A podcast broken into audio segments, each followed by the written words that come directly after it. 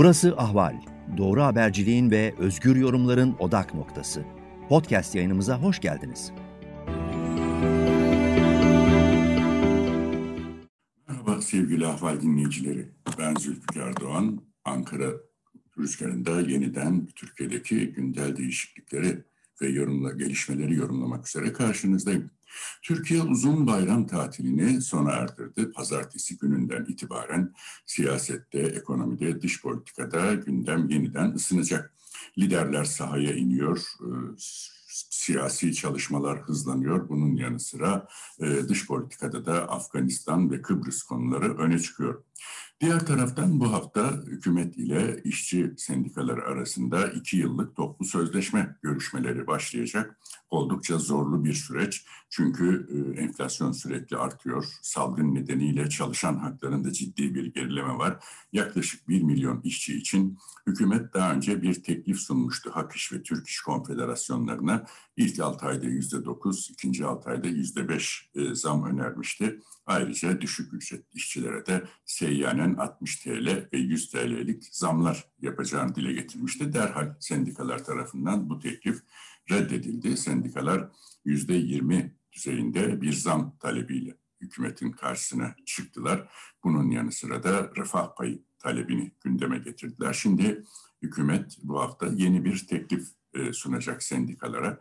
E, bunun pazarlığı yapılacak. Tabii aynı zamanda e, bu yıl memurlar için de toplu sözleşme, toplu görüşme dönemi 2022-2023 yılları için Ağustos ayı başından itibaren hükümet ile memur sendikaları konfederasyonları arasında pazarlık başlayacak. Bu iki süreç özellikle toplam 5 milyonu aşan memur ve kamuda çalışan işçiyi ilgilendiren toplu sözleşmeler ikişer yıllık olacağı için de 2023 seçimlerine kadar olan dönemi kapsıyor. Burada hükümetin izleyeceği politika, e, dile getireceği veya talep teklif edeceği zam oranları e, bir anlamda seçimin nabzı açısından da önemli olacak. Hükümet e, yine e, kısıtlayıcı tedbirlere mi gidecek? İşte bütçe kaynak yok e, sıkıntılar var. E, buna mı sığınacak yoksa e, seçimi de gözeterek ciddi oranlarda yüklü zamlar mı yapacak? Bunlar bir anlamda seçimlerin erken mi zamanında olacak, zamanında mı olacağının da işareti şeklinde yorumlanacak.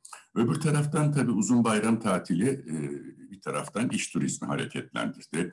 Şehirler arası seyahatler, insan ve araç trafiği oldukça arttı. Tamam turizmcilerin yüzleri biraz güldü.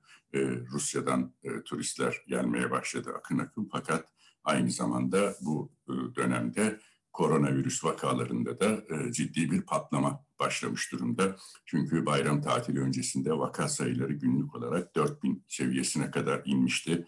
Vefat sayıları 30'lara gerilemişti ama son bir haftadan bu yana neredeyse günde ortalama 1000-1500 yeni vaka ilavesiyle e, bugün son açıklanan e, vaka sayısı 14 binin üzerine çıktı. E, yarın belki e, 17 bin, 18 binlere doğru ilerleyecek. Çünkü şimdi geri dönüşler başladı. Büyük şehirlere, e, tatil beldelerinden geri dönüşler başladı. Yine milyonlarca insan ve milyonlarca araç e, hareket halinde. E, bilim insanları e, bu sürecin e, gerçek sonuçlarının iki hafta sonra yani 14 günlük e, koronavirüs e, karantina süresinin sonucunda ortaya çıkacağını dile getiriyorlar. İki hafta sonra Ağustos ayı ortalarına doğru Türkiye'de yeni bir pikin, yeni bir dalganın gündeme gelmesi ihtimalinde yüksek olduğu dile getiriliyor. Bu arada aşılama çalışmalarına ne kadar hız verilirse verilsin e, ikinci dozda özellikle istenilen seviyeye gelinebilmiş değil. E, o nedenle de Sağlık Bakanlığı'nın aşıda bazı zorlayıcı tedbirler alabileceği yönünde e, yorumlar ön plana çıkıyor. Bunlar ne olabilir? E, aşılı olmayanlara şehirler arası seyahat yasağı, şehir içi ulaşım yasağı, bunun yanı sıra toplu ve kapalı alanlarda bulunma yasağı gibi bir takım yeni kısıtlamalar e, getirilmesinin söz konusu olacağı iddiaları var. Ama tabii asıl önemlisi şayet yeni bir pik, dördüncü dalga gündeme gelirse bu defa Ağustos ayından itibaren Türkiye'de yeni yasaklar, kısıtlamalar, e, kapanmalar söz konusu olabilecek. E, bu da tabii hem ekonomik açıdan e, zaten zor durumda olan e, tabloyu daha da zorlaştıracak hem de artık iktidarın e, neredeyse bir yapboza çevirdiği işte normalleşme, kısıtlama, yasaklama, normalleşme, kısıtlama, yasaklama e, kısır döngüsünün bir kez daha toplumda e, sert tepkilere yol açmasını beraberinde getirecek. E, erken seçim tartışmaları bir taraftan devam ediyor. Bir taraftan e, hükümetin özellikle yurt dışından fon sağladığı iddia edilen medya kuruluşları ile birlikte bunu fırsat bilerek sosyal medyaya, bir takım internet medyasına, YouTube üzerinden yayın yapan medya organlarına yeni bir kısıtlama hazırlığı var, yeni bir sansür hazırlığı var. E, bu yönde Cumhurbaşkanı Erdoğan Ekim ayında meclise yeni bir e, yasa getireceklerini söyledi. E, birkaç ay önce sosyal medya ile ilgili yapılan değişikliklerin e, kapsamının yeniden gözden geçirilerek bazı ilave değişikliklere gidileceğini söyledi.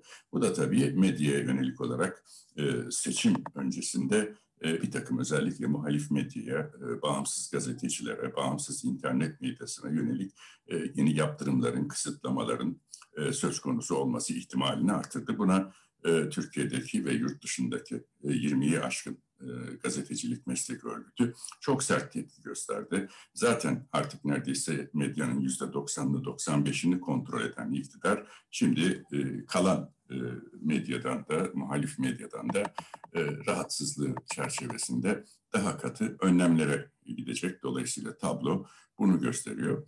E, diğer taraftan baktığımızda Cumhurbaşkanı Erdoğan'ın Kıbrıs'taki açıklamaları, Maraş'ın e, kısmen yeniden açılması yönündeki ifadeleri e, dünyada tepki çekmiş durumda. Birleşmiş Milletler Güvenlik Konseyi'nden kınama mesajları geldi. E, Kıbrıs konusu oldukça sıcak bir gündem dış politikada. Bunun yanı sıra Afganistan'da e, Türk askerinin Kabil havalarındaki görevini sürdürmesi de e, ciddi tartışmalara yol açmış durumda. Libya'daki durum e, Türkiye için önemli bir handikap ve Suriye'de önümüzdeki günlerde İdlib'de bilhassa yeni gelişmeler bekleniyor. Çünkü devlet başkanı Beşar Esad Türkiye'deki mültecilere ülkelerine dönmeleri çağrısında bulundu. E, diğer taraftan da e, Fırat Kalkanı bölgesinde e, Türk askeri konvoyuna saldırıyla birlikte gelen şehit haberleri bir anlamda Suriye'nin de yeniden önümüzdeki süreçte ısınabileceğinin işaretleri olarak görülüyor. Evet Ankara'dan benim sizlere uzun bayram tatilinde nispeten rehavete e, dönüşen gündem içerisinden e, derleyebildiğim sıcak gelişmeler ve bunlarla ilgili yorumlarımı aktarmaya çalıştım. Yeni bir Ankara rüzgarında ben Zülfikar Doğan tekrar karşınızda olacağım. Hoşçakalın sevgili ahval dinleyicileri.